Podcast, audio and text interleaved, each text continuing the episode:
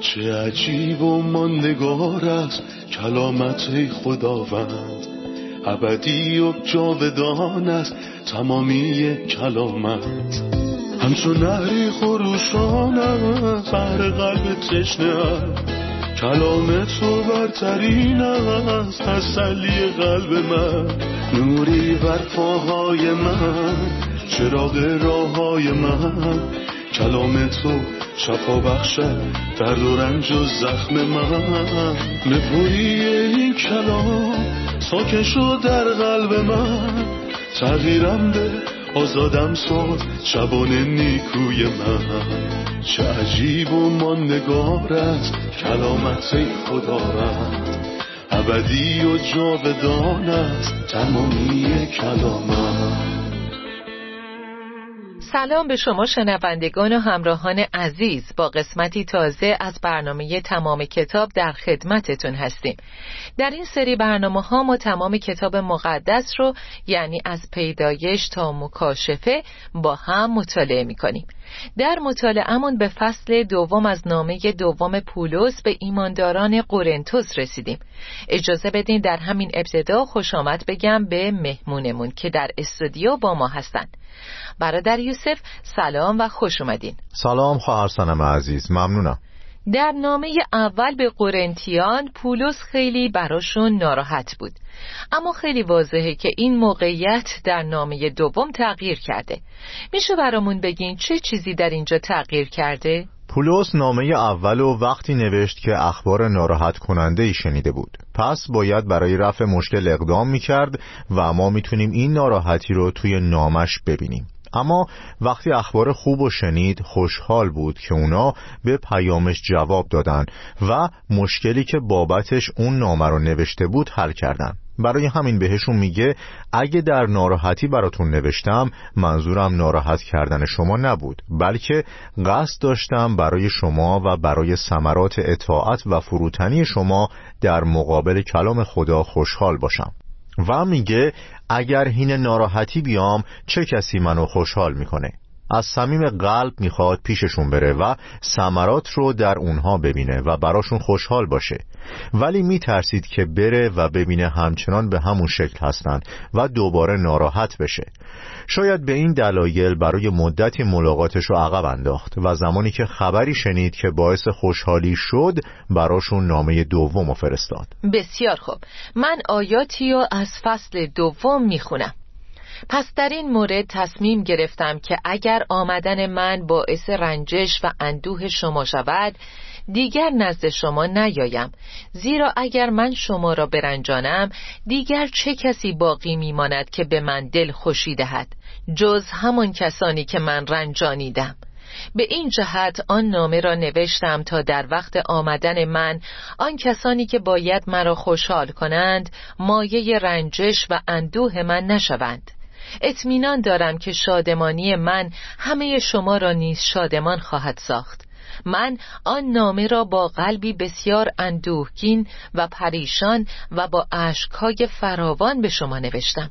منظورم رنجانیدن شما نبود بلکه می‌خواستم شما را از محبت خاصی که به شما دارم خاطر جمع سازم. اگر کسی در میان شما باعث رنجش و اندوه شده است نه فقط مرا رنجانیده است بلکه تا حدی همه شما را نیز. در این مورد نمی‌خواهم بیش از حد سخت گیری کنم. تنبیهی که اکثر شما نسبت به شخص مقصر روا داشتید برای او کافی است. پس اکنون شما باید او را ببخشید و دلداری دهید. مبادا غم و اندوه زیاد او را از پای درآورد. بنابراین من از شما خواهش می کنم که محبت خود را دوباره به او ثابت کنید. زیرا من آن نامه را نوشتم تا شما را آزمایش کنم. من می‌خواستم ببینم که آیا در هر موردی از تعالیم من اطاعت می کنید یا خیر. هرگاه شما کسی را ببخشید من نیز او را میبخشم. و اگر لازم باشد که من هم او را ببخشم باید بگویم که من او را در حضور مسیح و به خاطر شما بخشیدم. ما نمی‌خواهیم شیطان از این فرصت استفاده کند زیرا ما از نقشه های او بیخبر نیستیم. نظرتون رو میشنویم برادر یوسف. در واقع نصایح واقعا زیبایی کرد. بهشون میگه که به عنوان ایمانداران ما باید تلاش کنیم تا مایه خوشحالی همدیگه باشیم. ناراحتی من به قصد ناراحت کردن شما نبوده بلکه برای اثبات محبتیه که به شما دارم و دلیلش اینه. من آن نامه را با قلبی بسیار اندوهگین و پریشان به شما نوشتم. می‌خواستم شما را از محبت خاصی که به شما دارم خاطر جمع سازم. حالا که این برادر برگشته و توبه کرده کار درست اینه که ازتون بخوام محبتتون رو بهش نشون بدین. تنبیه کردن کافیه. پس اکنون شما باید او را ببخشید و دلداری دهید. مبادا غم و اندوه زیاد او را از پای درآورد. ازتون می‌خوام اونو ببخشین. ما نمی‌خواهیم شیطان از این فرصت استفاده کند زیرا ما از نقشه های او بیخبر نیستیم. شیطان می‌خواد کسی مثل اون تا ابد دور بمونه. اون می‌خواد بین ایمانداران مشکل وجود داشته باشه. گاهی از دیدگاه عملی شخص خودش خودش رو نمیبخشه و گاهی برادران اونو نمیبخشن. یا دست کم به یادشون میمونه و بهش یه برچسب می‌زنن. هر دو کار غلطه. چون اگه من توبه و اعتراف کردم خداوند منو میبخشه. دقیقا. و اثبات این که خداوند منو میبخشه صحبت پولس رسول هستش که میگه من هم بخشیدم. رسول در اینجا با اقتدار الهام روح خدا و با اقتدار رسالت خودش صحبت می‌کنه. اون میگه من بخشیدم. منظورش اینه که این موضوع هم باید بسته بشه. بنابراین من از شما خواهش می‌کنم که محبت خود را دوباره به او ثابت کنید. به این دلیل که بهش نیاز داره تا دوباره قوت بگیره و به جایگاه خودش برگرده. اون به محبت بیشتری نیاز داره تا بتونه بین شما و به ذات خودش برگرده. دومین نکته اینه که شما لازمه باهاش ارتباط خوبی داشته باشین. باید این موضوع رو تموم شده بدونید. همونطور که در چشمان خداوند بسته شده و از جانب من هم تموم شده. ازتون می‌خوام کمکش کنید که اون هم این موضوع رو فراموش کنه تا از جانب اون و شما هم تموم بشه. درسته. ما در اینجا درباره برادری می‌خونیم که مرتکب خطا شد و کلیسا باهاش برخورد کرد و بعدش نصایح پولس رسول رو می‌خونیم. لطفا درباره موضوع تعدیب کلیسایی برامون توضیح بدین. آیا تعدیب ضروریه و چه مراحلی داره؟ در واقع من می‌خوام برای این توضیح یه عنوان بذارم. عنوان این کار نه افراط و نه تفریطه. یعنی نه افراد در قداست خدا و نه سختگیری بیش از حد در برخورد با برادری که خطا کرده. بله ما باید موضع بگیریم اما نباید قصاوت افراطی به خرج بدیم و اونو تا ابد ترک کنیم. بریم سراغ سوال دوم. ضرورت هدف و مراحل تعدیب. به طور خلاصه لازمه تعدیب چیه؟ کلیسا خانه خداست. ما خانه اوییم و او در خانه ساکنه. معبد بزرگ تو تا ابدالآباد مقدس است. خدایی که در معبد ساکنه. چشمان تو پاکتر از آن است که گناه را نگاه کند. پس خیلی مهمه که متوجه قداست خدا در این خانه و در این مکان باشیم. یعنی در مکانی که او ساکنه. نکته بعدی ضرورت تعدیب کلیسا به این دلیل که گناه به خمیرمایه تشبیه شده. خمیرمایه کمی لازم است تا خمیر زیادی ور بیاید. اگه سریعا گناه رو جدا نکنیم به همه مردم سرایت می‌کنه. وقتی افراد اینطور فکر کنند که مقداری گناه ایرادی نداره این تفکر به باقی ایمانداران هم سرایت می‌کنه. پس غرض از تعدیب اول جلال خداست و دوم اصلاح برادری که خطا کرده. سومین نکته اینه که جلال خدا در مقابل مردم بیرون خدشدار میشه. وقتی که بشنوند کسی در کلیسا گناه کرده چون همه در مورد برادری که در اول قرنتیان بهش اشاره شده می‌دونستن پس وقتی می‌بینیم چنین اتفاقی در کلیسا میفته این توهین به جلال خداست و در این حال به نفع اون فرده که باهاش برخورد بشه. همینطور که دیدیم این برادر فروتن شد و توبه کرد و برگشت. همزمان جماعت هم از این مسئله تبرئه شدند. پس متوجه شدیم که هدف از تعدیب توجه به قداست خدا در خانه خودش در مقابل قوم و توجه به جلال خدا در اون مکانه. خب حالا مراحلش به چه شکله؟ در متا 18 خداوند اشاره هایی کرده. وقتی برادری در حق برادر دیگهی خطا کرده اون برادر باید بره و بهش گوش زد کنه. اگه به تذکرش گوش نداد باید با خودش دو نفر رو ببره. اگه بردن دو یا سه شاهد هم جواب نداد باید اونو با کلیسا مطرح کنه. و در نهایت خداوند میگه با او مثل یک بیگانه یا باجگیر رفتار کن. اما اتفاقی که در مقابل ماست در واقع سختتر از اینه که یکی در حق یکی دیگه خطا کرده. در اینجا شخصی رو داریم که خبر گناهش پخش شده و خیلی واضح همه می‌دونن. اینجا لازمه که کلیسا برای حل مشکل در مقابلش موضع بگیره. پس تعدیب یا ترد کردن آخرین راه حله. آیا این شخص ایمان و جایگاهش رو به عنوان عضوی از بدن مسیح از دست نمیده؟ نه اصلا.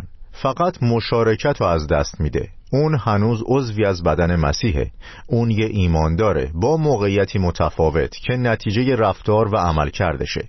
اون شخص دیگه در جماعت جایی نداره و خداوند در ادامه متا 18 به این نکته اشاره می‌کنه. اونها باید برای ترد کردن این برادر تصمیم می گرفتن چون این تنها چاره که باعث میشه اون گناهش رو حس کنه. چون تا وقتی که به مشارکت و عبادتش در بین اعضا ادامه میده همچنان در گناه زندگی می‌کنه و حس می‌کنه مشکلی نیست. ترد کردن تا کی باید ادامه داشته باشه؟ تا وقتی که نشونه های پشیمانی از گناه درش دیده بشه. این نیاز به بررسی و تشخیص ایمانداران داره. باید شبانان اونو پیگیری کنن. وقتی نشونه های توبه حقیقی براشون واضح بود و دیدن که نسبت به گناهش فروتن شده. نه اینکه صرفا اعتراف کرده تا از مجازاتش صرف نظر بشه بلکه حقیقتا ناراحته و توبهش واقعیه. اون وقت مشارکتش احیا شده. این چیزی که پولس به اعضا گفت مبادا اندوه بیش از حد وی را از پا درآورد. اون نباید تا ابد محزون باشه و این درسیه که من می‌تونم یاد بگیرم. همه ما خطا می‌کنیم اما بابت خطا یا گناهمون تا ابد محزون نمیمونیم. من باید اندوه و کنار بذارم چرا که خداوند منو پذیرفته و بخشیده. همه این موضوعاتی که راجع بهشون صحبت می‌کنیم مثل یه خمیر مایه فعاله. اندکی خمیر مایه. پس وقتی شخصی در گناه زندگی می‌کنه و به کارش اصرار داره این دیگه لغزش نیست. در واقع بین لغزش و زندگی در گناه تفاوت وجود داره. بله قطعا. لغزش یعنی مثلا شخصی در زندگی بی احتیاطی می‌کنه. نه مثل شخصی که عادت به دروغ گفتن داره و این بار هم دروغ گفته. این گناهیه که باید ازش توبه کنه. اما تا زمانی که توبه نکنه و دست از کارش بر نداره اصلاحش می‌کنیم شما که روحانی هستید او را با ملایمت به راه راست بازگردانید. اما اگه برادری دروغگو یا نفرین کننده باشه این دیگه رفتار و سبک زندگیشه. این همون خمیرمایه که باید جدا بشه و یا نیاز به مراحل دیگه ای داره چون می‌تونه بقیه رو هم آلوده کنه. اما هدف کلی تعدیب این نیست که از شر اون فرد خلاص بشیم بلکه اصلاح شدن اونه. در واقع باید در احیا شدن کنارش باشیم. بسیار عالی. در ادامه از آیه دوازده به بعد با موضوع متفاوتی مواجه میشیم. وقتی به تراس رسیدم که بشارت مسیح را بدهم فرصت خوبی برای خدمت خداوند داشتم. اما چون برادرم تیتوس را در آنجا نیافتم فکرم ناراحت بود. پس از حضور ایشان مرخص شده به مقدونیه رفتم. اما خدا را شکر می کنم که ما را به وسیله اتحاد با مسیح در صف پیروزمندان قرار داده و هدایتمان می کند مثل عطر خوشبو در همه جا پخش می شویم تا بوی خوش معرفت الهی را به همه برسانیم. زیرا ما مانند بخور خوشبویی هستیم که مسیح به خدا تقدیم می کند و بوی خوش آن هم بین آنانی که نجات میابند و هم بین آنانی که هلاک میگردند پخش میگردد. این بو برای کسانی که در راه هلاکت هستند بوی کشنده ای است که مرگ را به دنبال دارد و برای آنهایی که در راه نجات سالکند رایحه‌ای حیات بخش می باشد پس کیست که لیاقت این کار و خدمت را داشته باشد؟ ما کلام خدا را دست فروشی نمی کنیم چنان که بسیاری می کنند بلکه ما آن را با صمیمیت مانند کسانی که از جانب خود خدا معمور شده اند و در حضور او خدمت می کنند و با مسیح متحدند بیان می کنیم. نظرتون رو درباره این آیات بهمون بگین. مشخصه که پولس رسول بر اساس رهبری و هدایت روح القدس حرکت می‌کنه و این برای هر کدوم از ما که می‌خوایم خداوند رو در زندگیمون تکریم کنیم خیلی مهمه. چون ما خدا رو خدمت می‌کنیم. وقتی که پولس برای بشارت به ترواس رفت یه در توسط خداوند به روش باز شد. اما اون آروم نبود چون تیتوس رو پیدا نکرد. اون می‌خواست توسط تیتوس از اخبار برادران در قرنتوس مطمئن بشه. پس وقتی تیتوس رو پیدا نکرد پیش برادران در قرنتوس هم نرفت بلکه به سمت مقدونیه رفت. چون تحت هدایت روح القدس بود. پس این درس اوله که حرکت نباید اتفاقی باشه و نباید بر اساس احساسات طبیعی صورت بگیره بلکه باید با رهبری و هدایت روح القدس باشه. این همون چیزیه که در آیه چهارده تأکید می‌کنه. اما خدا را شکر می کنم که ما را به وسیله اتحاد با مسیح در صف پیروزمندان قرار داده.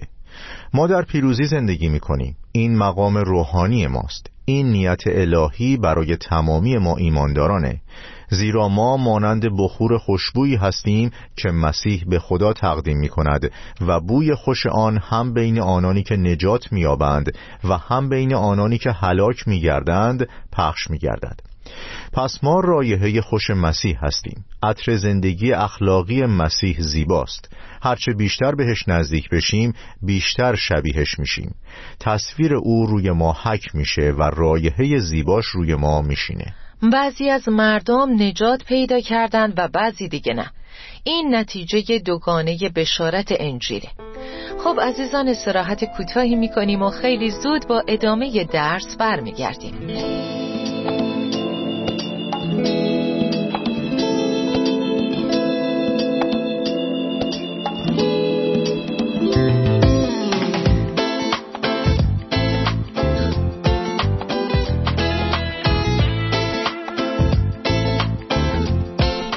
در یوسف می‌خواستم بپرسم دلیل تعدیب کلیسایی چیه؟ از اونجا که کلیسا خانه خدا بر روی زمینه و خدای ما خدای نظمه همونطور که در مزمور 93 آیه 5 می‌خونیم معبد او مقدس است. پس این مسئولیت ماست تا کلیسایی که او درش ساکن هست و طاهر و مقدس نگه داریم. ما در اولین نامه پولس رسول به شاگردش تیموتائوس می‌خونیم. امیدوارم به زودی نزد تو بیایم. اما این را می نویسم تا در صورتی که در آمدن تأخیر کردم بدانی که رفتار ما در خانواده خدا که کلیسای خدای زنده و ستون و پایه حقیقت است چگونه باید باشد؟ درسته. آیا همیشه مردم بعد از شنیدن بشارت حتما ایمان میارن و مسیح رو میپذیرن؟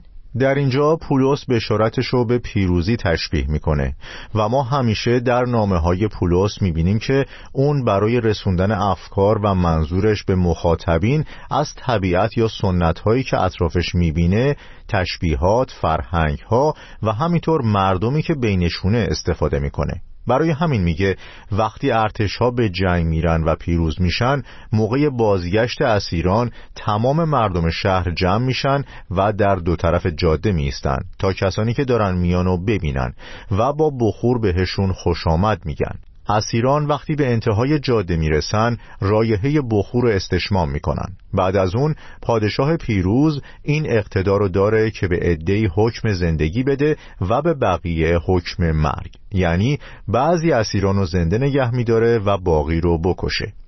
رایحه بخور برای هر دو گروه یکیه. اما عدهای اونو رایحه مرگ می‌دونن چون می‌دونن قراره بعد از مراسم بخور بمیرن و بعضی ها رایحه زندگی رو استشمام می‌کنن چون قرار زنده بمونن.